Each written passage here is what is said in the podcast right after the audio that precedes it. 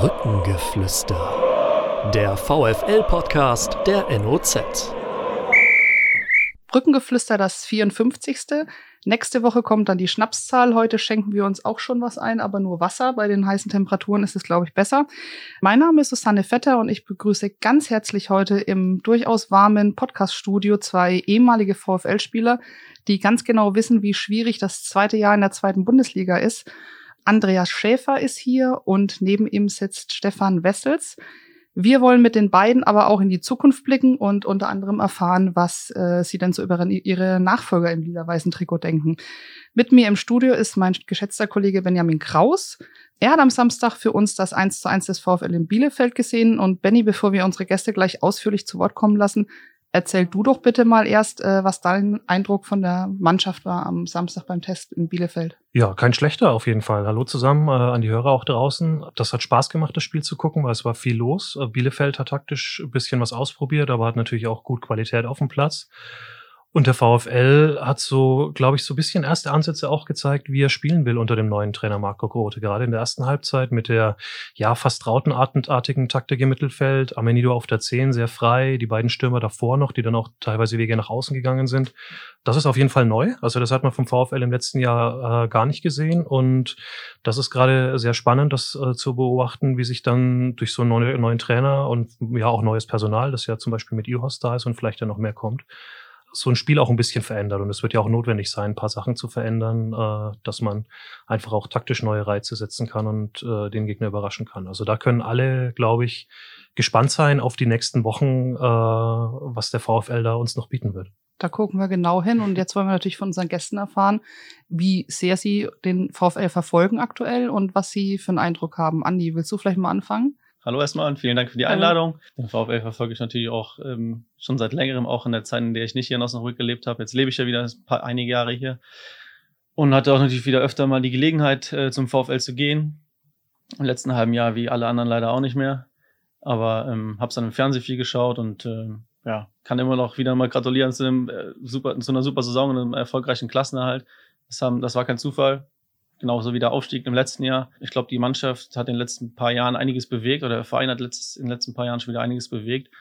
Und das war für mich auch als äh, Osnabrücker, der auch wieder gerne ins Stadion geht, auch als Zuschauer und äh, Anhänger jetzt, ähm, super angenehm mitzuverfolgen. Stefan, du arbeitest auch beim VfL im Nachwuchsleistungszentrum. Darfst du denn mal reinspitzen irgendwie beim Training oder beim äh, bei einem Testspiel? Hast, konntest du da schon auch äh, Eindrücke sammeln?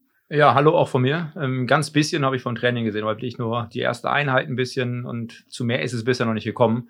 Aber von daher ist es mit Sicherheit eine sehr spannende Saison. Ein zweites Jahr ist immer nicht ganz einfach, jetzt mit einem neuen Trainer noch dazu. Ich glaube auch noch einige personelle Fragezeichen, was Spieler angeht.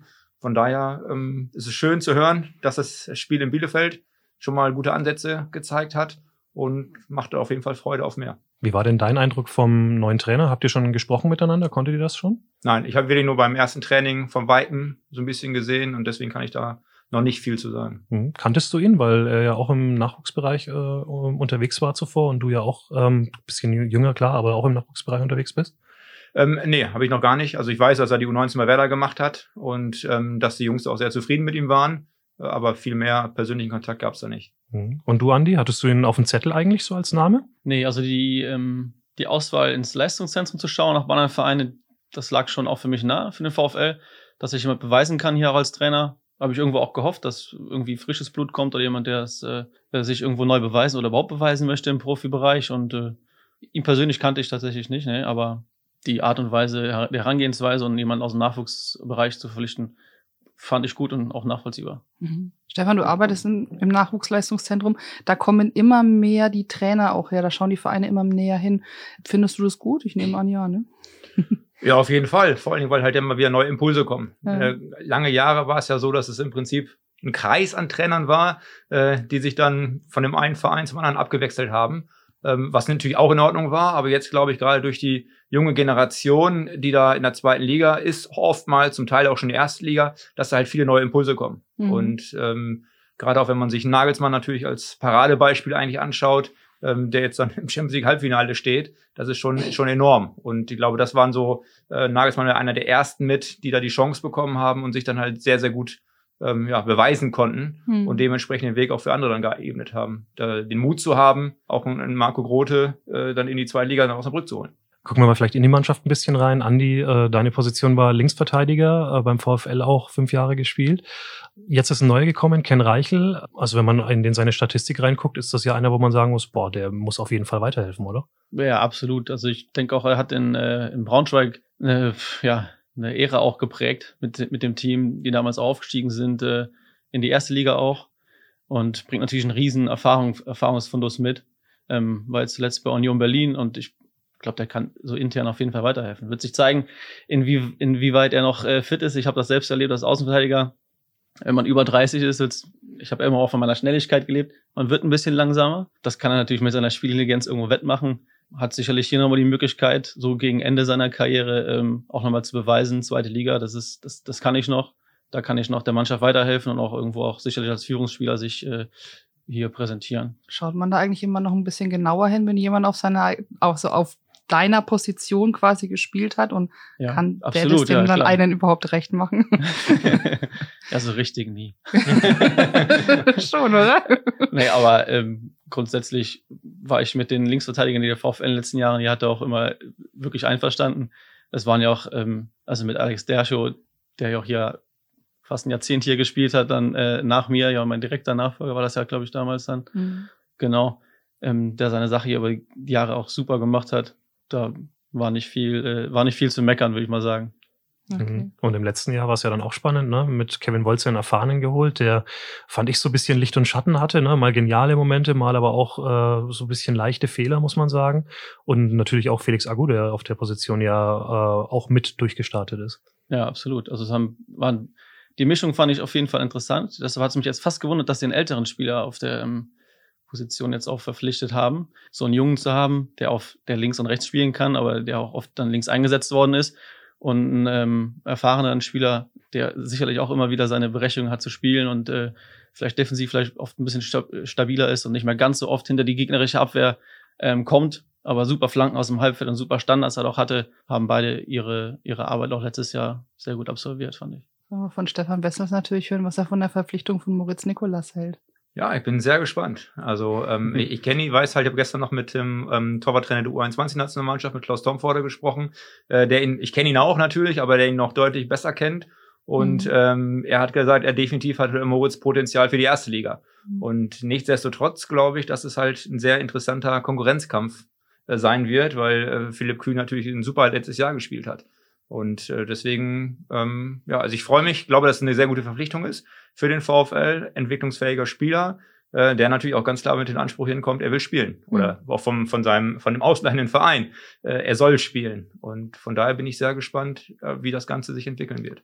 Bevor wir gleich auf Konkurrenzkämpfe im äh, Tor kommen, das nämlich interessant auch ist, eine ganz interessante Geschichte, wollen wir doch nochmal von dir wissen, du hast ihn in der U-Mannschaft auch mal gecoacht? In welcher? Nee, habe ich nicht. Ach so, das okay, habe ich gut. nicht. Ähm, dafür ist er ein bisschen vor meiner Zeit. Du hast den zweitausender-Jahrgang ja hauptsächlich begleitet, genau, ne? Genau. Und er ist siebenundneunzig.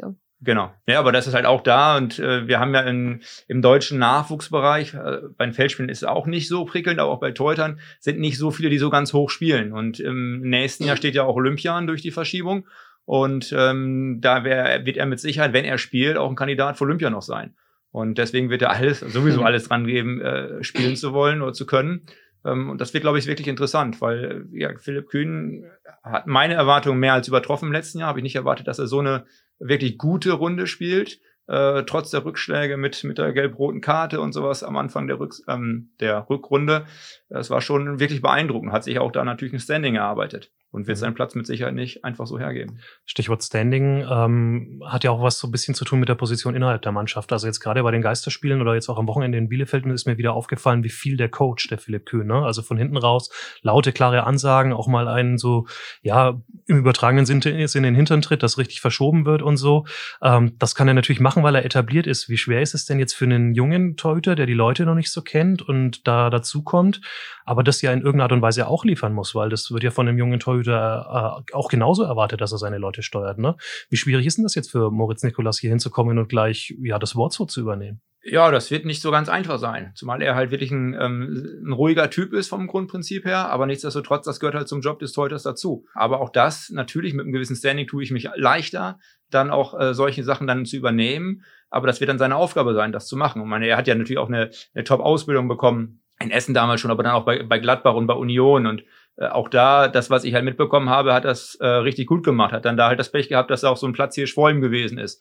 Und äh, das muss er halt dann jetzt natürlich schleunigst, er muss er halt sehen, er hat natürlich auch schon ein bisschen was von der Vorbereitung, also nicht trainingsmäßig, dass er fit wieder sein, aber halt innerhalb des VfL-Teams verpasst. Und da muss er natürlich gucken, dass er da schnellstmöglich in die Mannschaft integriert wird und dann genau das, äh, was halt so weiche Faktoren beim Torwart sind, dass er halt einfach Ausstrahlung hat, dass er dirigiert, dass er das dann auch mit übernehmen kann. Weil von der Ausbildung her muss er sich mit Sicherheit nicht verstecken, aber das sind halt die Sachen, äh, die für ihn auch den nächsten Schritt bedeuten werden, nicht nur das Potenzial Richtung Erstliga zu haben, sondern natürlich auch da, das in der zweiten Liga oder vielleicht irgendwann auch in der ersten Liga um, umzusetzen. Passt auf jeden Fall super in die Torwartstrategie des VfL, die ja seit äh, Jahren eigentlich auf dem Tisch liegt, kann man sagen. Ne? Einen, der so ein bisschen erfahrener ist und immer wieder Torhüter auch die äh, richtige Potenzialkeeper sind, die jung hier hinkommen und dann unter Felix, äh, unter Felix, unter Rolf Meier äh, reifen. Ist das äh, eine Geschichte, die auf Dauer tragfähig ist? Wie beobachtest du das als ehemaliger Torwart, was äh, dein ja, äh, erfahrener Torwartkollege Rolf Meier war ja selber auch Keeper da macht? Ja, wir haben immer auf der Torwartposition, dass es halt gut gelaufen ist. Ähm, nichtsdestotrotz würde ich mir halt äh, als ja, Torwarttrainer oder auch als Leiter der Torwartausbildung im N O Z wünschen, dass wir irgendwann äh, den Torwart halt auch aus dem eigenen Betrieb äh, stellen können, was natürlich hohe Ansprüche sind, aber das ist, muss natürlich das Ziel irgendwo sein, äh, weil das natürlich auch der Fall ist, wenn man guckt, allein in den letzten Jahren, wie viele junge Torhüter da gewesen sind, äh, es ist halt immer wieder eine neue Suche. Und eigentlich wäre es natürlich schön, wenn man irgendwann mal hat, das ist der Mann, äh, idealerweise aus dem eigenen Nachwuchs und äh, das ist der, der vielleicht auch fünf, sechs oder mehr Jahre beim VfL als, als Torwart schon spielen kann. Da gibt es gerade einen ganz Jungen im Kader, den Laurenz Beckermeier. Beobachtest du den auch genauer? Ja klar, Laurenz ist ja äh, letztes Jahr frisch dazu gekommen, hilft bei uns auch im äh, Torwarttraining aus im M N L Z. Und äh, das ist schön. Für Laurenz natürlich eine tolle Sache, dabei zu sein. Äh, weiß aber auch, dass da natürlich noch der Weg weit ist, dann wirklich ähm, an Philipp ranzukommen oder an Moritz ranzukommen. Da ist noch ein bisschen Arbeit von ihm. Mhm. Was traust du ihm zu? Äh, ja, ist halt schwierig. Das ist halt so die Konstellation natürlich auch. Ähm, es gibt vier Torhüter. Äh, man muss natürlich irgendwo schauen, wie kriegen auch alle Spielpraxis. Und das ist natürlich auch der Wechsel von Moritz Nicolas. Er ist jetzt zum VfL, weil er halt Spielpraxis haben möchte. Und das ist für Laurenz halt gerade eine schwierige Situation. Er kann dann mal in Freundschaftsspielen ein bisschen spielen, aber er hat keine regelmäßige Spielpraxis. Und das ist äh, gerade für einen jungen Torwart natürlich nicht ganz so einfach. Gerade Torwartposition ist ja da sehr speziell, weil es kann nur einer spielen. Wenn du mal auf so auf deine Karriere zurückblickst, äh, erzähl mal ein bisschen aus dem Nähkästchen, was sammelt man da für Erfahrungen? Das ist ja bestimmt total unterschiedlich, wenn man als junger Torhüter kommt, dann bei Bayern direkt spielt. Das war ja eine super Situation. Äh, umgekehrt, äh, hier beim VfL war es dann auf einmal so, dass der Timo Berbig gespielt hat, aus welchen Gründen auch immer. Wie geht man damit um? Da muss man ja total charakterlich auch gefestigt sein, um das verarbeiten zu können, oder? Ja, es sind ja verschiedene Situationen. Also als ich bei Bayern dann spielen durfte oder aushelfen durfte, sagen wir es mal so, äh, da waren es ja klare Fronten. Ich war froh, dass ich überhaupt äh, was machen durfte und äh, wurde dann aber auch relativ klein gehalten von Olli, der dann halt auch wusste, äh, obwohl ich eigentlich zu dem Zeitpunkt keine Gefahr gewesen bin, ähm, aber wusste, wie es dann halt ist, dass äh, das Konkurrenzdenken ist, okay, äh, ich bin hier und ich mache mhm. das. Oliver Kahn ähm, jetzt, ne? Um's, äh, Oliver Kahn, genau. Entschuldigung, ja, genau. Ähm, wie hat er das ausgedrückt? Also was heißt klein halten? Ja, ja, also das war nichts nichts Schlimmes. Wir sind gut miteinander ausgekommen, aber es war dann halt, er hat ein Interview gegeben nach meinem ersten Spiel, wo ich ja überglücklich war, überhaupt spielen zu dürfen, weil er verletzt war äh, und hat gesagt, ja, der Junge, der muss sich erstmal hinten anstellen, also der muss jetzt keine Ansprüche formulieren. Ich habe keine Ansprüche formuliert, aber es war dann halt, äh, wo er natürlich erstmal äh, Fronten klar abstecken musste, ähm, was aber dann ja auch normal ist, weil halt wirklich nur einer spielen kann und wenn es dann um das höchste Niveau geht. Mhm. Wie ist es denn so, wenn äh, man in so Konkurrenzsituationen schafft, wie der VfL es ja immer wieder tut, in den letzten Jahren auch, äh, jetzt zum Beispiel dann Körber Kühn, ähm, jetzt Nicolas äh, mit Kühn. Wie ist das für Torhüter? Sind die, ist das tatsächlich so, dass man sich dann hochstachelt dann aneinander und äh, dass das besser, dass, dass man sich dann pusht? Oder kann es auch manchmal sein, dass man damit vielleicht einen Torhüter verunsichert? Kennst du da Beispiele und wie war es äh, bei dir? Das kann natürlich sowas sein. Das hängt natürlich auch immer so ein bisschen damit zusammen, wie das Verhältnis ist. Also es muss ja irgendwo sein, dass man sich gegenseitig pusht, dass man sich respektiert, aber gegenseitig irgendwo pusht. Und äh, das ist natürlich dann auch die die Aufgabe ja, eines Trainerteams, einfach zu sagen, okay, es kann zwar nur einer spielen, aber trotzdem hat der Zweite auch eine ganz wichtige Aufgabe. der einfach die Mannschaft mitentwickeln muss und dass das halt alles auch in der, mit der Stimmung in der Mannschaft passt.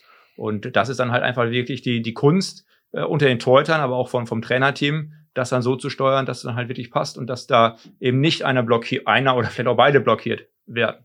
Andi, wie war das bei dir auf Positionen links? Immer gesetzt? Tatsächlich ähm, hat man als Linksverteidiger oft auch die, den, den Luxus, dass man äh, der Einzige oder beziehungsweise vielleicht noch einen Zweiten gibt, aber nicht so arg wie auf der Torwartposition vielleicht, wenn, also zumindest jetzt, wie das auch in der Nationalmannschaft ist oder in vielen anderen Vereinen, wo es den, so einen harten äh, Konkurrenzkampf gibt, da hat man als Linksfuß oder hatte man zumindest früher äh, schon einen Vorteil, ja. Mhm. Ach, einfach wegen dem Alleinstellungsmerkmal, ne? Der starke Fuß auf der ja, Seite. Ja, genau, der Linksfuß. Und dann, wenn man auch ein bisschen Geschwindigkeit mitbringt und nicht äh, ganz unintelligent als Spieler ist, dann kann man schon da. Äh, das war auch damals, ich war ja, es kam ja als Offensivspieler hier nach Osnabrück, linksoffensiv gespielt. Und ähm, Pele hat damals zu mir gesagt, wenn du im Profibereich Fuß fassen willst, dann äh, ist das eine Position für dich, wo du dich etablieren kannst, wo du langfristig sicherlich da äh, bleiben kannst. Also als und Verteidiger noch, dann. Als, genau, als linker, als linker Verteidiger. Genau, und ich habe das natürlich dankend angenommen. Also ich habe natürlich auch viel äh, Lehrgeld bezahlt und auch, äh, f- auch innerhalb der Mannschaft musste ich mich da so ein bisschen, äh, ja, oder musste mir öfter auch mal was anhören, klar. Rennen nicht immer nur nach vorne, das war ja von meinem Naturell her halt so. Reicht auch, wenn du vielleicht zehnmal pro Halbzeit die Mittellinie überquerst. Wäre schön, wenn du auch mal an meiner Seite stehst, habe ich dann mal ja von Dave de Jong oder von Jan Stander, die haben einfach mal gesagt, Andi, wäre schön, wenn immer, und wir waren ja mit zwei offensiven Außenverteidigern bei Pele ähm, in der Ausrichtung, in der Spielausrichtung, die Innenverteidiger hatten es nicht immer da ganz leicht mit uns. Du stammst gebürtig aus der Eifel, Rheinland-Pfalz, Kaiserslautern zwei gespielt und dann nach Osnabrück gekommen. Wie kam das eigentlich zustande? Wollte Pele dich unbedingt haben? Weil, also für so einen jungen Mann, äh, schöne Gegend da unten und dann äh, geht's auf einmal in den Norden. Das äh, wäre jetzt nicht unbedingt ein typischer Wechsel. Für mich war es in Kaiserslautern so, ich hätte halt bei den Amateuren bleiben können oder sollen, aber nach oben ging halt nichts. Man hat damals ja noch Erstliga gespielt und der Kader war sowieso über auf, also aufgebläht. Da war kein Platz für mich, gerade im Offensivbereich ist es ja dann als junger Spieler noch ein bisschen äh, schwieriger. Pele wollte damals gar nicht mich mitnehmen von äh, Kaiserslautern, sondern Matthias Koch, was ihm ja auch gelungen ist, aber er war dann da für Matthias Koch zu beobachten selber und hat dann gedacht, den Schäfer, den könnte ich auch gleich mitnehmen, das sieht auch ganz gut aus, was der da macht und so äh, kam das dann zustande. Also ich war dankbar halt, dass als Zweitliga-Absteiger für mich natürlich auch eine Riesenchance, vielleicht zu einem Verein zu gehen, mit dem ich in den Profibereich wieder aufsteigen kann. Und äh, von daher war das für mich als äh, junger Offensivspieler ja damals noch eine super Möglichkeit, auch bei einem Club zu spielen, der halt auch ein Stadion hat, wo richtig Alarm ist und die das Ziel haben, in, die, in den Profibereich zurückzukehren. Was ja. ja auch gelungen ist letztendlich mit dem Aufstieg in die zweite Bundesliga zweitausendsieben und dann zwei Jahre oben. Stefan, du kommst ein Jahr später. Wie hast du äh, Andi Schäfer als, als Spieler erlebt? Ich glaube, da war er schon so ein bisschen gebändigt. Hat, es hat zwar auch seinen Offensiv dran gehabt, aber hat das hinten dann äh, wirklich als Linksverteidiger gemacht. Also ich war, mir war es gar nicht bewusst, dass du vorher so offensiv gespielt hast. Also klar, der Offensivdrang, das ist ja auch eine Stärke dann inzwischen auch von vielen Außenverteidigern. Aber damals war es, würde ich behaupten, noch nicht so gang und gäbe. Da war die vorrangige Aufgabe, erstmal hinten dicht zu machen. Ja, aber das war natürlich war gut und wichtig ist halt vor allen Dingen, glaube ich, was, was Andi jetzt ja mehrmals auch gesagt hat, diese Geschwindigkeit einfach zu haben. Das äh, Linksfuß unter Geschwindigkeit, äh, das ist dann halt auf der, auf der Außenbahnposition eigentlich sehr wichtig und gut. War damals in einer ähnlichen Situation wie der VfL heute, nämlich äh, ihr habt den Aufstieg geschafft und ähm, mhm. war dann ja nicht unbedingt äh, gleich, also ich sag mal, ihr, ihr wart einer der F- Favoriten auf den Wiederabstieg und ja. habt es aber trotzdem äh, hin, äh, hinbekommen, die Klasse zu halten und mit zw- also Zwölfter zu werden, was ähnlicher ist wie die, der Saisonverlauf beim VfL jetzt die letzten zwei Jahre. Ähm, dann kam das verflixte zweite Jahr. Du kannst also erklären, wie schwierig ja. dieses zweite Jahr ist. Ja, das ist für mich auch im Nachgang noch ganz schwierig zu bewerten, weil es ja diesen Skandal gab mhm. im Nachgang, wo wir alle, ja, also ich bin immer noch geschockt waren und deshalb fällt das ein bisschen schwer. Haben jetzt zwei Punkte gefehlt am Ende oder drei Punkte gefehlt, weil das war oder weil wir es als Mannschaft vielleicht von der Qualität nicht hingekriegt haben. Das macht es für mich so schwierig zu sagen, ja, das zweite Jahr war einfach zu schwierig für uns. Wir haben vielleicht in der ersten, im ersten Jahr zu viele am Limit gespielt und haben das kein zweites Jahr bekommen. Das kann ich gar nicht mal so ähm, so sagen, weil wir uns ja auch so ein bisschen punktuell verstärkt hatten und eigentlich gehofft haben, ja klar, das, das läuft, dass wir uns halten können. Es war, gab ja kein anderes Ziel in dem Sinne, aber ja, weil am Ende so wenig gefehlt hat, Also ist das eine schwierige Bewertung im Nachhinein. Ja, Fakt ist, irgendwie eine Rolle wird es wohl gespielt haben, weil ganz wegdiskutieren ja. kann man es ja nicht. Ähm, wenn man es äh, umgekehrt aufdreht, vielleicht kannst du sagen, was ist denn wichtig in so einem zweiten Jahr aus der Erfahrung jetzt raus, unabhängig von dem Wettskandal? Auf was muss man sich äh, konzentrieren, dass man ja vielleicht eben die letzten Prozent rauskitzelt, oder sind Veränderungen nötig, damit man ähm, ein gewisses Level wieder erreicht? Was würdest du so auch mit deiner Erfahrung als Fußballer sagen, was jetzt wichtig ist in dieser Phase? Veränderungen auf jeden Fall. Natürlich, wenn man als Spieler, der länger im Verein ist, das, den Weg mitgegangen ist aus der dritten Liga, vielleicht als Drittligaspieler, sich in der zweiten Liga dann zu etablieren oder zumindest da anzukommen. Und dann wird halt spätestens im zweiten Jahr schon so gesiebt. Passt das noch mit zweiter Liga oder bist du eher der Drittligaspieler? Und das ist halt auch ganz schwierig für viele im Kader insgesamt. Schaffe ich das jetzt? Schaffe ich den nächsten Sprung? Was nimmt man sich persönlich vor? Das zweite und dritte Jahr in der zweiten Liga, dann kann man sagen, okay, ich bin jetzt Zweitligaspieler, ich bin etabliert, ich bin angekommen. Und dann kommen neue, das macht alles nochmal ein bisschen schwieriger. Und das ist auch, glaube ich, so oft das Problem, wenn Teams aufsteigen in die zweite Liga, dass das zweite Jahr so schwierig wird, weil immer punktuell verbessert wird, verändert wird. Etablierte Spieler aus der zweiten Liga kommen dazu. Und wie greift das dann ineinander? Also das ist schon immer auch eine besondere Aufgabe. Okay, also geht es auch darum, die Jungs, die halt den ganzen weiten Weg mitgemacht haben, jetzt auch nicht zu verunsichern, oder? Die versuchen natürlich, zu ihrem Platz zu verteidigen. Die Neuen haben auch einen Anspruch und haben ja auch den Anspruch, irgendwo vielleicht als Führungsspieler, als erfahrenerer Spieler zu kommen, mit mehr Ligaspielen auf dem Buckel vielleicht. Ja, das ist auf jeden Fall eine, eine spannende Sache. Das muss gut moderiert sein, auch vom Trainer und vom Trainerteam, finde ich, oder insgesamt. Ähm, dass das auch wieder nur gemeinsam geschafft werden kann. Dass jetzt nicht einer denkt, er muss, äh, er muss zeigen, ich spiele die größere Rolle oder ich bin hier der Platzhirsch. Die Zeiten, die Stefan dann auch ja miterlebt hat, im, im, äh, wie das mit Oli Kahn äh, war, die sind, glaube ich, vorbei. Die Hierarchien sind halt schon länger, viel flacher und so. Und deshalb, ja, gerade bei einem Verein wie der VfL ist, glaube ich, wichtig, dass alle wissen, dass es nur gemeinsam geht. Stefan, da kannst du, du hast genickt, habe ich gerade gesehen, das kannst du nur unterschreiben, ne? Ja, das, anders funktioniert es ja nicht. Aber das ist halt so die schwierige Sache. Die Hierarchie wird irgendwo aufgebrochen, weil man, es geht ja halt wirklich darum, Jungs, die das gemacht haben, man muss da sagen, der Aufstieg war sehr souverän in die Zweitliga, aber vor der Saison hätte ja keiner einen Pfifferling drauf gegeben, dass der VfL aufsteigt. Und dementsprechend da war ja schon der erste Entwicklungsschritt von vielen jungen Spielern, die sich im letzten Jahr nochmal wieder weiterentwickelt haben. Und da ist ja immer so die Frage, okay, wie weit geht so eine Entwicklung? Kommt dann nochmal was drauf? Das heißt, es kommen halt neue dazu, die dann die Qualität heben sollen und die dann aber irgendwo in die, auch wenn eine flachere Hierarchie definitiv ist, aber die irgendwo da reinpassen müssen und die dann halt mit Sicherheit auch den Anspruch haben und mit Sicherheit auch so geholt werden, eine gewisse Führungsrolle zu übernehmen. Und das muss dann irgendwo sich entwickeln. Und das ist natürlich jetzt gerade auch mit der ganzen, haben alle Vereine, aber in der ganzen Corona-Situation sehr, sehr schwierig, weil der ganze Transfermarkt ja eigentlich noch gar nicht gestartet ist. Aber trotzdem ist schon halt ein einiger Teil der Vorbereitung rum. Und dann so eine Teambildung oder Teamfindungsphase, die dann natürlich das Ganze erschwert, je später Spieler dazukommen. Und gerade so in der Offensive, wo ich denke, dass noch der eine oder andere dazukommen wird und wahrscheinlich dann ja auch vom Potenzial her oder von, von den Ansprüchen her eine gewisse Führungsrolle zu, anzunehmen, ähm, je schw- später das wird, desto schwieriger wird das natürlich dann auch für die Person. Zumal dort ja alle suchen eigentlich, ne? Also der Stürmer, der dir irgendwie eine zweistellige Zahl an Toren garantiert, den wollen mit Sicherheit viele Zweitligisten noch haben. Ja, der wird ähm, wahrscheinlich auch hier nicht auftauchen, denke ich mal. Aber ja, wichtig ist halt so, dass wie in den letzten Jahren auch, das auf mehreren Schultern zu verteilen. Also das ist ja eigentlich auch in den letzten beiden Jahren super gelungen. Also man hat viele Spieler, ich glaube, das ist auch so ein bisschen den Weg, den sie eingeschlagen haben und ich auch für Osnabrück so sehe, entwicklungsfähige Spieler zu holen. Das wurde ja auch immer gesagt, wer mit uns, also mit uns zu wachsen, super, wer schneller wächst, kann dann gehen. Das ist, ähm, Stefan sagt vorhin, es ist auch schön, wenn einer fünf, sechs Jahre bleiben würde. Schwierig beim VfL, glaube ich. Zumindest, wenn man sich jetzt nicht fünf, sechs Jahre in der zweiten Liga auch mal etablieren kann. Dann kriegst du vielleicht auch, hältst du vielleicht auch Spieler länger, die dich vielleicht mal auf ein anderes äh, Level oder in eine andere Tabellenregion heben. Aber bis dahin ist, glaube ich, ein ganz langer Weg und der Weg, die jungen Spieler hier zu entwickeln. Ich habe das ja genauso davon profitiert und davon äh, das so genossen hier, dass man das die Möglichkeit hatte mit Zuschauern. Das ist ja auch nicht überall gegeben. Das ist ja auch ein Pfund quasi, was der VfL hat, in einem Stadion schon mal so ein bisschen Stresstest zu haben. Das Umfeld ist immer schnell begeistert, aber auch schnell so, ah, passt das jetzt? Das wird auch spannend zu sehen, wie gehen die Leute außerhalb damit um, jetzt zweites Jahr, zweite Liga, wie kritisch äh, wird man oder wie positiv begleitet man das wie in den letzten Jahren, ne? Ein Faktor auf jeden Fall. Wenn du auf deine Karriere zurückguckst, du warst fünf Jahre da, hattest du denn die Zeit, dich zu entwickeln oder hast du dich vielleicht auch am Anfang mal gedacht, waren ja auch Phasen dabei, wo es dann nicht direkt lief unter unter Pele, ähm, mir gedacht so, boah, was ist jetzt los? Jetzt äh, zerfleischen wir uns gerade und hier laufen schon ein paar rum, die irgendwie jetzt alles besser wissen? Ähm, nee, Also ich hatte wirklich Zeit. Also ich hatte natürlich auch mit Pele einen gehabt, der völlig begeistert war von mir. Also ich hatte wirklich das Glück, einen zu haben, der mich gefördert hat.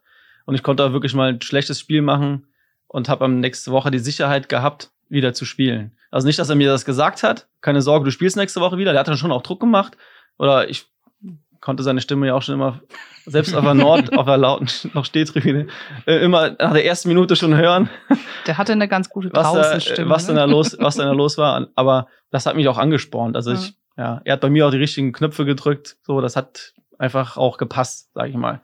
Und die Möglichkeit dann über die Jahre hinweg auch auf für mich neuen Positionen Zeit zu bekommen, hat nicht jeder das, das Glück. Und das hatte ich in dem Fall, ja. Du warst dann die fünf Jahre auch hier, von denen wir gerade gesprochen haben, ne? Ja. Und bist jetzt wieder hier. Ähm, ist ja auch ganz spannend, ne? Abstieg zweitausendneun, dann kam noch dieser Skandal dazu. Äh, ist ja schon was, wo man vielleicht dann auch mal sagen könnte, so als Mensch, so boah, ey. Ich meine, Schlussstrich Osnabrück, äh, Feierabend, waren zwar fünf gute Jahre für mich, aber das Ende war jetzt halt irgendwie nicht so geil.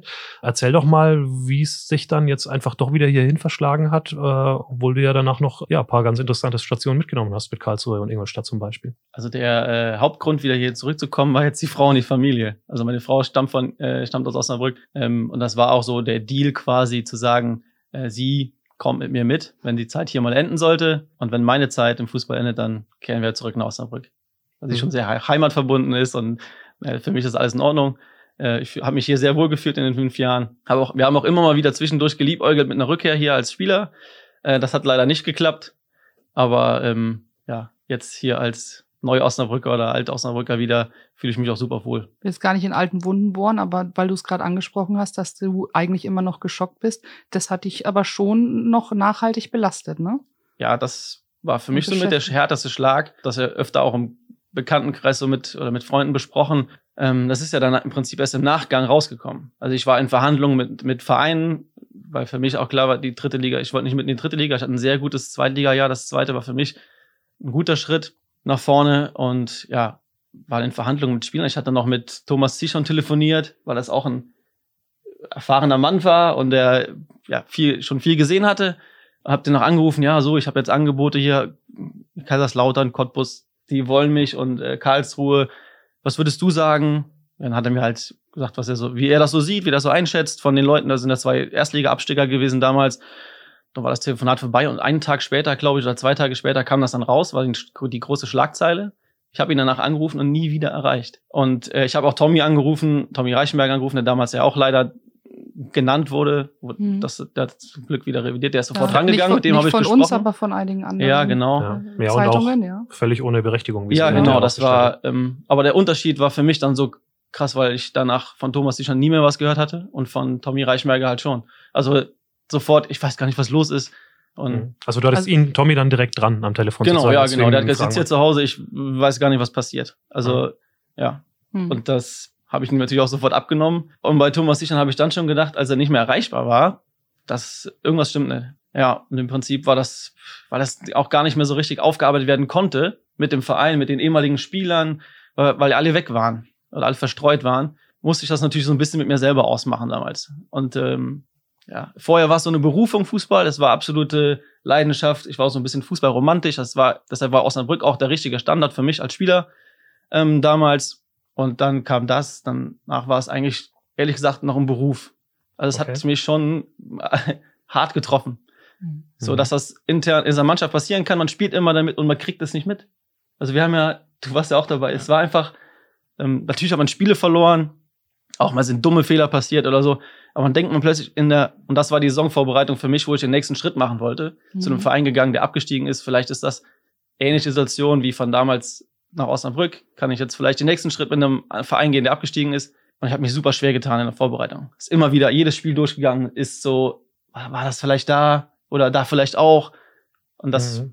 ja, hat schon lange an mir genagt. Auf jeden Fall. Ja, dann, man seziert im Nachhinein dann auch so, ne? Also ich kann mich dran erinnern, ich war damals dabei im Spiel in Nürnberg, ähm, null eins oder null zwei, ich weiß gar nicht mehr. null zwei, glaube ich. null zwei, genau. Das, stimmt, das zweite Tor ziemlich am Ende dann, aber lange null eins, fast noch Elfmeter bekommen. Mhm. Und beim ersten Tor, ja, war einer der beteiligten Spieler, jetzt Cichon haben wir genannt, Marcel Schuren, mhm. wo man sich so denkt, na, hätte er noch grätschen können, hätte er ihn noch erwischen können. Das ist auch jetzt vielleicht im Nachhinein auch irgendwie ein bisschen unfair, weil ähm, man auch nicht weiß, ob er das jetzt absichtlich gemacht hat oder ob es einfach halt wirklich nicht mehr gereicht hätte. Aber das sind so, das sind vielleicht so die Bilder, die du meinst, oder? Ja, absolut. Auch der äh, verschossene Elfmeter im, gegen Paderborn. Da stand's, also wir hatten ja Glück, dass wir im Hinspiel nur eins null verloren hatten. Alle drei Kreuze gemacht und gesagt, okay, wir haben jetzt mit dem Publikum zu Hause die Möglichkeit, ein eins null ist wettzumachen. Dann kam der Elfmeter, auch wenn wir keine gute erste Halbzeit gespielt haben, aber dann kam der Elfmeter und der wurde verschossen. Und im Nachgang mhm. dieser Geschichte, das hat nochmal, und dann finde ich es auch gar nicht unfair, darüber nachzudenken, war das Absicht oder war das keine Absicht? Also wer sowas macht, der muss auch mit Vorwürfen, wo vielleicht nichts dran war, klarkommen. Also ja, ist, ist dann so. Stefan, ging dir das ähnlich? Wie bist du damit umgegangen? Oder? Ja, also das ist natürlich unfassbar. Also wir, mhm. äh, Marcel Schuren war eigentlich ein genialer Spieler, muss man sagen. Der hat immer unfassbare Fehler gehabt. Mhm. Also und im Nachgang denkt man halt über genau solche Sachen nach. Bei Thomas Cichon wollte ich es nicht glauben. Also ich habe mit Thomas Cichon in Köln schon zusammengespielt und habe ihn eigentlich einmal als mega korrekten Typen kennengelernt. Mhm. Also ich, ich konnte es, bis es dann wirklich ja mehr oder weniger, ich weiß nicht, ob es inzwischen wirklich bewiesen ist oder was, aber ich konnte es mir nicht vorstellen bei ihm. Aber das ist natürlich, und dann denkt man über viele Situationen nach, pff, weiß ich nicht. Ja. Und dann kam natürlich meine persönliche Situation auch noch dazu, was ja für mich in dieses Jahr total scheiße war, um es einfach mal so sagen, zu sagen, wie es war. Ja. Und dann im Nachgang zu hören, dass dann Thomas Cichon wohl auch noch da maßgeblich dran beteiligt gewesen ist, mich abzusägen. Mhm. Und äh, da ist dann natürlich, äh, ja, schwer. Schwer mhm. zu verkraften ja. irgendwo. Ähm, ja, aber am Ende, äh, ich glaube, bei dir ist es ordentlich weitergegangen, bei mir ist es auch ordentlich weitergegangen. Aber trotzdem ist es natürlich, äh, auch für, diesen, für den ganzen Verein ist halt einfach schade. Ja. Weil wenn man da sich in einer, und es waren ja, es fehlt ja, äh, ja Millimeter im Prinzip. Äh, wir hätten normal gerettet sein können, wir hätten es in der Relegation schaffen können. Mit allen Sachen, die ja trotzdem nicht ganz rund gelaufen sind, meiner Meinung nach in dem Jahr. Ähm, und ja, alles hypothetisch. Aber da ist natürlich ein sehr, sehr großer Schaden, äh, der dem Verein, aber halt auch natürlich äh, uns anderen Spielern äh, zubereitet. Oder, mhm. Für dich war es eine ganz schwere Saison. Bist hierher gekommen, Zwei-Jahres-Vertrag, wolltest zurück in die Heimat äh, oder nah an die Heimat zurück. Ähm, und dann äh, so eine Saison, in der du ja, in, ich glaube im März oder so dann auch das Duell gegen Berwig dann mehr oder weniger verloren hattest. Er warst dann auf der Bank gesessen. Dann noch der Abstieg. Der Vertrag nicht äh, verlängert, weil er nur für die zweite Liga galt. Da kam viel zusammen und auch trotzdem bist du zurück nach Osnabrück gekehrt, auch aus familiären Gründen. Ne? Also es war ja, ja also die die äh, damalige Entscheidung für Osnabrück war halt wirklich eine familiäre Entscheidung. Ja. Das war unser großer Sohn, äh, der zu dem Zeitpunkt dann ein Jahr wurde, wo wir überlegt haben, okay, was machen wir? Äh, und Osnabrück ist halt so zwischen den Elternhäusern meiner meiner Frau oder dem Elternhaus meiner Frau, meinem Elternhaus und äh, wo wir gesagt haben, das ist eigentlich eine Sache. Idee, vielleicht die nächsten zehn, zwölf Jahre noch spielen zu können. Mhm. Ja, im Nachhinein ging es halt dann natürlich völlig in die Hose. Hätte man natürlich, im Nachhinein ist man schlauer, hätte man viele Sachen anders machen können oder vielleicht auch vorhersehen können, ähm, was wie läuft. Und deswegen war es dann eigentlich für, für uns klar, äh, oder für mich persönlich war Osnabrück einfach schlecht belastet. Also mhm. gesagt, da will ich jetzt nicht irgendwo bleiben. Ähm, hatten dann aber auch, weil ich dann erstmal gesagt habe, ich möchte dann wieder in sportlichen ähm, andere Sphären, nicht irgendwo in der zweiten Liga oder in der dritten Liga vielleicht sogar spielen mhm. und haben wir unser Haus behalten in Osnabrück. Und dann über die Jahre ist dann halt, ja, eigentlich ist Osnabrück doch eine nette Stadt, wir haben Freunde gefunden und die familiäre Situation hat sich natürlich nicht geändert gehabt. Und deswegen mhm. sind wir dann halt auch, wo wir dann nochmal in der, in der Schweiz gewesen sind, in Dänemark gewesen sind, aber dann trotzdem gesagt haben, wir gehen am Ende nach Osnabrück zurück und fühlen uns hier wirklich sehr wohl. Mhm. F C Basel, Odense B K, die beiden weiteren Stationen noch oder noch. Also, aber du hast dann schon erstmal für dich auch einen Cut machen müssen einfach äh, mit mit dem VfL. Ja, auf jeden Fall. Also das war also äh, ja, das sind alte Kamellen, aber äh, ich habe mich halt auch, auch da sitzen wir hier. äh, ich habe mich aber halt nicht nur. Ich habe mich halt me- mega allein gelassen gefühlt. Also äh, da war keine Person, die sich zumindest öffentlich getraut hat oder mhm. äh, für mich einzustehen, obwohl sie dann zum Teil unter vier Augen was anderes gesagt haben, aber das war halt einfach wirklich schade, ähm, weil nach wie vor, auch ich habe Fehler gemacht, gar keine Frage, aber ich glaube, dass das, wie ich behandelt worden bin, nicht in Ordnung war und ähm, ja, das ist so, aber äh, das kommt nun mal im Fußball vor, äh, war für mich aber auch klar, dass ich gesagt habe, so will ich nicht aufhören mit dem Fußball spielen, äh, aber auch irgendwo mir das rausgenommen habe, ein bisschen wählerisch zu sein, was ich weitermache und äh, habe mich dann halt nachher gefreut, dass ich nochmal so zwei tolle Stationen danach hinterher haben durfte. Mhm. Ja, und jetzt hat sich ja ganz viel entwickelt, ne? Ähm, erzähl ruhig mal so ein bisschen, weil du ja äh, total ja auf mehreren Baustellen unterwegs bist, sage ich jetzt fast mal, ne? Angefangen mit der mit der Ballschule äh, Warkos, ähm, aber auch beim VfL jetzt engagiert, vorher in Meppen schon den Einstieg geschafft als äh, Torwarttrainer, und äh, das hat dich ja mittlerweile sogar ähm, bis zum D F B geführt. Ja, genau. Also es ist halt wirklich spannend. Vor allen Dingen, man kann sagen, es ist viel, es ist auch viel, was ich mache, und für den Kopf manchmal auch nicht ganz so einfach zeitlich, lässt es sich eigentlich relativ gut äh, miteinander kombinieren. Für mich aber halt das Interessante ist, es sind halt verschiedene Sachen. Also wenn man, wenn ich anfange mit, mit dem Warkos, mit der Ballschule, äh, das war dann halt auch so ein bisschen das Positive an dieser vereinslosen Zeit, die ich zweimal hatte. Ich konnte mir halt Gedanken machen, was willst du später machen? Dass ich irgendwann Fußball mache, das war ja sowieso klar quasi, weil ich da Bock drauf habe. Und bin dann aber auch durch meinen großen Sohn im Prinzip dazu gekommen, die Ballschule zu machen. Also wie ich finde, ein einzigartiges Konzept, was aus Heidelberg kommt. Und hatte halt das Glück, dass es sowas hier in, in Osnabrück noch nicht gab, in Osnabrück und Umgebung. Und äh, durfte es dann halt mit aufbauen. Und das ist halt wirklich so schön, ist so mein, auch wenn es ein gemeinnütziger Verein ist, aber so ein bisschen mein Baby, ähm, von null mit nichts gestartet. Und jetzt haben wir, oder hatten vor Corona über sechshundert Kinder, die wir wöchentlich betreuen durften.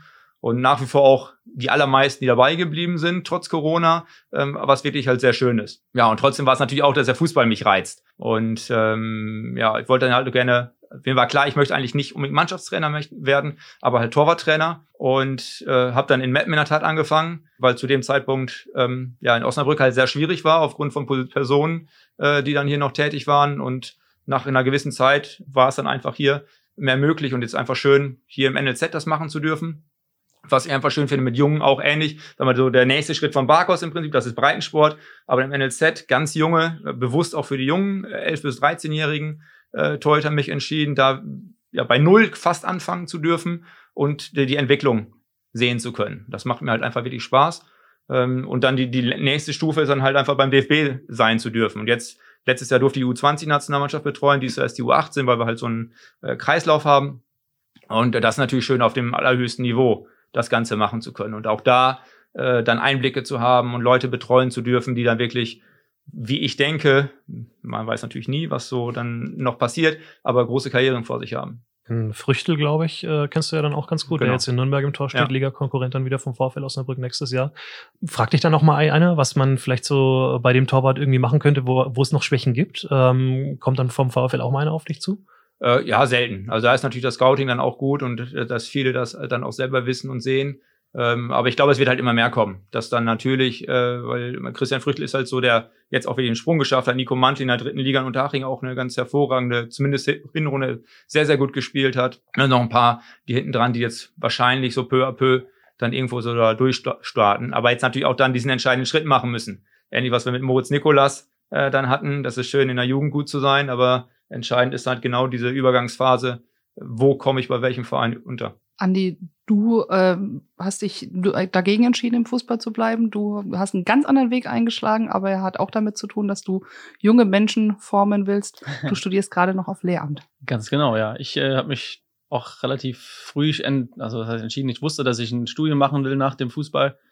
Und vielleicht war auch ausschlaggebend die Situation nach dem Abstieg hier, mhm. mit dem Skandal. Also das ist so ein Anstoß auf jeden Fall gegeben, zu sagen, nee, ähm, das sind auch im Nachgang noch Sachen passiert, wo ich sage, nee, das ist einfach nicht ganz meine Welt. Mhm. Da muss ich nicht äh, mein Leben lang drin verbringen. Es hat super viele Reize, auch nach wie vor. Man hält ja zu dem einen oder anderen Kontakt und kriegt das ja mit. Das ist schon eine spannende, eine spannende Welt und auch wirklich, eine, hat nichts mit der normalen Welt zu tun einfach. Und ich wollte gerne in die normale Welt zurück auch und äh, habe mich dann für ein Studium entschieden. In Osnabrück konnte man das studieren. Das war natürlich auch schön, dass ich nichts äh, nicht mehr dann, wenn ich jetzt hier bin, do- trotzdem noch mal irgendwo äh, anders äh, hinfahren muss. Und ja, studiere jetzt äh, Lehramt auf Grundschule, Deutsch mhm. und Sport. Und hast, glaube ich, jetzt auch ein Praktikum äh, eigentlich während Corona ja, äh, das ist dann leider ausgefallen, genau. Ja. Ich war in der äh, Grundschule Wüste, im Prinzip nur vier Wochen lang. Es wäre von äh, Februar bis zu den Sommerferien gegangen, die Praxisphase, die obligatorische in der, ähm, im Studium. Das ist schon ärgerlich, weil da, da erfährt man halt am meisten erstmal über sich selbst und über den Beruf, den man dann einschlägt. Und auch, wie hart ja. die Nerven sind. Ja, genau. Wir hatten schon mal kürzere Praktikas, aber das wäre jetzt schon, ja, das ist ärgerlich, dass das ausgefallen ist. Was reizt dich denn an dem Beruf? Ja, also ähnlich wie bei, bei Stefan, äh, mit jungen Menschen zu arbeiten, vielleicht auch die irgendwo auf dem richtigen Weg ist, vielleicht übertrieben, aber ja, irgendwo da, da äh, anzupacken, wo man irgendwo auch gebraucht wird. Ich glaube auch, es gibt äh, kleinen äh, Frauenüberschuss in der, in der Grundschule. Da kann ich auch ein bisschen ja, was stimmt. aufbrechen. Das stimmt. Ja. Äh, ja. Okay. Ja, Stichwort, Stichwort junge Menschen. Wir ziehen mal unseren Telefonjoker. Ganz jung ist er natürlich nicht mehr wie äh, deine Schützlinge da, aber ihr kennt ihn zumindest vom Namen, wahrscheinlich sogar persönlich. Ähm, es ist der Sandro Sohn Benjamin Kraus, neue Osnabrücker Zeitung Sportredaktion. Hallo Sandro, moin. Moin Benni. Ich stelle dir kurz mal die Runde vor. Wir sitzen hier mit Andreas Schäfer und Stefan Wessels. Dürften dir beide äh, auf jeden Fall was sagen. Ähm, und die Kollegin Susanne Vetter ist auch noch mit dabei und haben dich heute natürlich bewusst ins Boot geholt, weil du gegen den VfL spielen wirst. So hoffe ich doch mal, oder? Ja, hallo erstmal in die Runde. Ähm, natürlich sagen mir die Namen was. Äh, Andi kenne ich auch ein bisschen besser. Und äh, ich hoffe, dass ich spielen kann. Ich kann es ehrlich gesagt noch nicht genau sagen. Gestern im Training äh, habe ich nicht mit trainiert. Äh, heute habe ich noch mal einen Tag Pause. Ich habe ein bisschen, bin ein bisschen angeschlagen vom Spiel am Wochenende. Aber ich hoffe, dass, äh, dass das bis morgen wieder wird, äh, so dass ich zumindest fünfundvierzig Minuten spielen kann. Sandro Hesskamp, Sohn des ehemaligen VfL-Geschäftsführers äh, Ralf Hesskamp und jetzt Spieler bei Blau-Weiß-Lohne, auch ausgebildet in der Jugendabteilung beim VfL Osnabrück natürlich. Lange Jahre da gespielt, auch noch in der Oberligamannschaft. Und ihr spielt jetzt als Oberligist äh, gegen eine Profimannschaft nach der anderen, ne? Du hast jetzt gerade ganz bescheiden gesagt, am Wochenende, das war ein Spiel bei einem relativ großen Verein. Ja, genau. Wir haben das Glück, dass unser Trainer eine Agentur hat, wo er die Trainingslager organisiert für Profimannschaften und hat daher gute Kontakte. Und ja, da haben wir das Glück, dass wir am Wochenende gegen den ersten F C Köln spielen durften. Wir dürfen jetzt halt, wie gesagt, gegen Osnabrück spielen, dann spielen wir noch gegen den S V Meppen am Wochenende und die Woche danach gegen K F C Uerdingen. Also das ist für uns natürlich super als Oberligist, solche Highlights zu haben in der Vorbereitung und ähm, wir versuchen das Ganze aber auch ausgewogen zu, zu gestalten. Also wir versuchen auch gegen Mannschaften zu spielen, wo wir auch mal ein paar Tore schießen können, ähm, sodass wir dann natürlich auch ein bisschen Selbstvertrauen tanken können, gerade für unsere Stürmer auch. Stefan, kennst du Sandro als Fußballer? Ähm, wie weit kann das noch bringen? Da bin ich mal gespannt, obwohl das sind natürlich gut, jetzt beste Voraussetzungen, äh, gegen die großen Vereine zu spielen. Ich hätte jetzt gedacht, dass ihr vielleicht noch gegen Schalke spielt, wenn ihr Tore schießen wollt, aber ähm, bei den anderen Vereinen geht's ja vielleicht auch. Sandro, ihr habt äh, einige bei euch in der Mannschaft in Lohne, die hier im äh, auch im Osnabrücker Fußballkreis kann, äh, ganz bekannt sind und die sich bestimmt, äh, genau wie du, auf das Spiel freuen, ne? Erzähl mal ein bisschen. Ja, genau, also da sind einige Jungs dabei, die früher bei Osnabrück in der Jugend gespielt haben, teilweise dann auch bei der ersten Mannschaft ein bisschen mitgeschnuppert haben. Das ist äh, Aaron Goldmann, Gino Lagobert, von Gerrit Menkhaus, ähm, ich natürlich dann auch und das ist natürlich für uns ein besonderes Spiel. Wir haben die ganze Jugend beim VfL durchlaufen, ähm, hatten natürlich irgendwann den Traum, dann hat es aus dem einen oder anderen Grund nicht geklappt ähm, und äh, dann ist man natürlich äh, doppelt motiviert. Man kennt auch noch den einen oder anderen, ob es jetzt Timo Wehrmann ist, Moritz Heyer, ähm, mit dem man selbst vielleicht noch zusammengespielt hat und natürlich den einen oder anderen Funktionär auch noch, die schon lange Jahre da sind. Dementsprechend hat das natürlich für uns eine ganz besondere Bedeutung. Jetzt sitzt bei uns auch noch der Andi Schäfer am Tisch. Ihm hast du ja bestimmt auch als Fußballer erlebt dann schon, wenn du beim VfL als äh, Heranwachsender so zugeguckt hast. Wie hast du ihn immer so wahrgenommen auf dem Platz? Ja, Andi war ein super Linksverteidiger. Ich habe ihn als, als, als Maschine über die Außen immer ähm, in Erinnerung behalten und ich habe ihn damals auch versucht, ähm, als er dann zum Karriereende ähm, hinging, vielleicht nochmal nach Bersenbrück zu lotsen. Ich weiß nicht, ob er sich noch selbst daran erinnert. Ja, klar. Ähm, das, das hat leider nicht geklappt, aber natürlich habe ich ihn noch sehr, sehr positiv in Erinnerung. Und wunderbar. Dann äh, danken wir dir für äh, deine kurzen Info. Wünschen dir natürlich, dass du fit wirst für das Spiel gegen den VfL. Ähm, ja, danke schön. Und äh, ja, viel Erfolg auf jeden Fall, dass ihr den äh, die Zweitliga-Profis da auf jeden Fall gut herausfordern könnt. Toi, toi, toi dafür und äh, vielen Dank für deine Zeit. Alles Gute, Sandro. Dankeschön viel und viel Spaß noch. Ciao, ciao. Tschüss. Ja, Testspiele, Anni, in der Vorbereitung. Immer das Schönste an der Vorbereitung oder ging ich, so? Ich fand die Vorbereitung also ich, gut. Also ich habe da nie Probleme mit gehabt. Ich habe ich hab eher mich gefreut. Das war ja, also körperliche Konstitution und äh, Kondition, Ausdauer, das war immer auch, ja, da war ich halt stark drin. Ich habe auch gerne dann mit Joe zusammen mal die Leute gequält. Der hat, also vor Joe bin ich nie gelaufen, weil er ist immer noch zwei Meter vor mir gelaufen. ähm, das hätte er gar nicht zugelassen.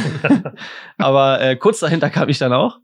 Und deshalb, äh, ich habe mich auch gerne gequält. Ich bin auch gerne über den Punkt gegangen, so, mhm. den man so schön, wie man so schön sagt. Deshalb, Vorbereitung fand ich teilweise auch wirklich ganz angenehm. Mhm. Den Körper völlig auszulaugen, am nächsten Tag nicht mehr aus dem Bett zu kommen fast. Und trotzdem, wenn die erste Einheit vorbei ist, sich trotzdem wieder denken, ja, es halt geht auch. Und dann Und so schafft man die sechs Wochen auch immer. Und so konnte ich mich da wirklich auch durchquälen. Also mir hat das Spaß gemacht, mich da äh, durchzukämpfen. Wie war es bei dir, Stefan? Ja, Läufe haben mir natürlich keinen Spaß gemacht als Torwart, das ist mir natürlich völlig klar. Aber, äh, vor allem, wenn dann noch solche Verrückten vorauslaufen, oder? Da flucht man doch manchmal bestimmt. Wir hatten ja damals auch schon Puls und da ist ja schon auch jeder sein Tempo gelaufen. Ja, wir mussten ja auch nicht alles mitlaufen, muss man ehrlicherweise sagen. Nee, also von daher, also ich fand Vorbereitung auch grundsätzlich gut. Also natürlich dann Torwarttraining äh, ein bisschen besser, als wenn es dann ähm, ein Lauf war. Aber grundsätzlich, äh, wir haben ja gerne Fußball gespielt. Also von daher war das halt schön und natürlich war die Belastung dann irgendwo höher. Man wusste ja, wofür es gemacht hat. Und äh, nichtsdestotrotz waren Spiele für mich zumindest interessanter als ähm, ja, irgendwelche Ausdauerläufe. Mhm. Lass noch ganz kurz vielleicht einen kleinen Blick versuchen, in eure Zukunft zu werfen. Andi, du spielst jetzt, glaube ich, äh, nicht mehr so regelmäßig, aber uns ab und zu noch bei der VfL-Traditionself oder in Haßbergen. Sehe ich das richtig? Oh, Haßbergen, das ist, das, das bin ich immer wieder gefragt. Da habe ich, glaube ich, acht Spiele gemacht, weil Tommy zuliebe damals, das ist auch schon Jahre her. Mhm. Äh, mittlerweile spiele ich eigentlich nur noch alte Herren bei Spielverein sechzehn. Ah, okay, ja. Auch sehr erfolgreich. Ja, legendäre Truppe, stimmt, legendäre ja, wirklich, Truppe auch. Also es macht ja wirklich immer Laune. Ähm, ja, auch Kreispokalsieger gewesen und die Hallenturniere hier rundherum, ich, da werden wir auch mittlerweile, glaube ich, nicht mehr so gerne eingeladen. Es macht echt Spaß, mit den Jungs da, äh, da zu kicken. Wir treffen uns freitags zum Trainieren, ansonsten gibt es ja jetzt keinen Spielbetrieb, äh, an dem wir teilnehmen. Diese ähm, Kronbacher Pokalrunde, da nehmen wir zwar teil, aber das war letztes Jahr auch ausgefallen. Oder hm. Ja, das macht immer noch Laune. Traditionself, das sind auch wenige Termine im Jahr, wo ich dann aber auch gerne dann mal wieder mal teilnehme, ja. Und äh, Stefan, du bist ausgelastet, aber hast ja bestimmt auch noch Bock, irgendwie dich so weiterentwick- zu entwickeln, ne, in dem allem, was du tust gerade. Ja, auf jeden Fall. Also es macht mir Spaß, wieder. Es macht mir Spaß, in allen Bereichen äh, Fortschritte zu sehen. Mit der Ballschule, es gibt immer wieder neue Ideen. Wir werden jetzt ein, ein Baby-Ballschulkonzept für kleinere Kinder nochmal starten. Das ist halt schön, also wirklich so die Ideen umsetzen zu können. Ähm, beim N L Z immer wieder interessante Sachen. Jetzt wird wahrscheinlich ein, ein Torwart von uns äh, zur Nationalmannschaft eingeladen, zum Lehrgang zumindest erstmal, was schön ist. Okay, und, wer ist das? Ähm, Mats Remberg von der, von der U fünfzehn, also soll jetzt irgendwann kommen, also ist halt schön. Äh, den haben wir damals, oder habe ich zur U elf äh, trainieren dürfen, ist halt so schön, einfach so die Schritt für Schritt, die Jung, äh, Schritt für Schritt die Jungs ähm, entwickeln zu sehen. Ähm, ja, und mal gucken, wie es dann halt äh, Richtung D F B für mich weitergeht. Das ist ein ganz großes Ziel, vielleicht irgendwann mal die A-Nationalmannschaft betreuen zu dürfen oder Richtung U einundzwanzig. Ähm, Mal abwarten. Aber ich bin glücklich mit meiner, Kon- äh, mit meiner Situation, die ich momentan habe. Und ähm, auch, ähnlich wie Andi sagt, äh, das Fußballgeschäft ist halt ein sehr spezielles Geschäft. Aber dadurch, dass es halt im N L Z ist, ist es halt alles noch ein bisschen, bisschen ruhiger und ein bisschen normaler. Und äh, das ist halt schön, da auch dann halt mal mit Kindern Ferien zu haben und das genießen zu können und nicht nur vom Fußball abhängig zu sein. Jetzt wollen wir natürlich noch ganz kurz auch in die Zukunft des VfL blicken. Was traut ihr dem VfL im zweiten Jahr in der zweiten Bundesliga zu? Vielleicht du erst, Andi? Also ich glaube schon, dass es auch wieder um den Klassenerhalt gehen wird. Aber ich traue der, der Mannschaft, ist natürlich auch ganz schwierig zu, zu sagen, wer kommt noch, was passiert noch. Ähm, grundsätzlich sehe ich mit dem, was auch die, was das Umfeld mittlerweile jetzt so geschaffen hat, und dass ein bisschen mehr Ruhe, also wieder Ruhe, ein bisschen Kontinuität eingetreten ist, sind, glaube ich, die Voraussetzungen. Also der Rahmen ist auf jeden Fall um einiges besser als noch vor ein paar Jahren zuvor. Ähm, von daher bleibt es spannend, was jetzt noch passiert, so auf dem Transfermarkt. Aber grundsätzlich sehe ich die Rahmenbedingungen für einen erneuten Zweitliga-Klassenerhalt schon gegeben. Ja, ja, es kann ja nur um Klassenerhalt gehen. Also und aber trotzdem glaube ich auch, dass in Prognose momentan einfach ja, schwierig oder nicht möglich ist, weil bei allen Vereinen die Kader noch gar nicht feststehen. Ich glaube, für den VfL wäre es halt gut, wenn irgendwo Zuschauer wieder ins Stadion kämen, dass man einfach so ein bisschen den Heimvorteil, der, glaube ich, wirklich ein Faktor ist, mhm. ähm, für die Mannschaft oder sein kann für die Mannschaft, dass das äh, Infektionsgeschehen sich so normalisiert oder halt ähm, ja, Systeme entwickeln werden, dass Zuschauer rein können, dass da einfach Stimmung kommt. Und dann hoffe ich halt, ähm, dass dann halt auch so dementsprechend äh, der Kader ist, dass er dann wirklich auch gut in der zweiten Liga bestehen kann. Vermisst ihr das selbst auch, das Stadionerlebnis? Ja, das ist schon also schön. Ich, ja, ja. ich bin schon auch gerne hingegangen oder mal woanders hingefahren. Das ist schon ohne Zuschauer, auch selbst vom Fernseher macht es ja keinen Spaß. Also mhm. natürlich, wenn, sein, wenn der Club, den man gerade anhängt oder verfolgt, dann auch gewinnt, ist es auch gut. Aber im Endeffekt, das Spiel ist eher so wie diese Sommerturniere, die man dann im Fernsehen, wenn man Langeweile hat, verfolgt. Und es passiert einfach gefühlt nichts.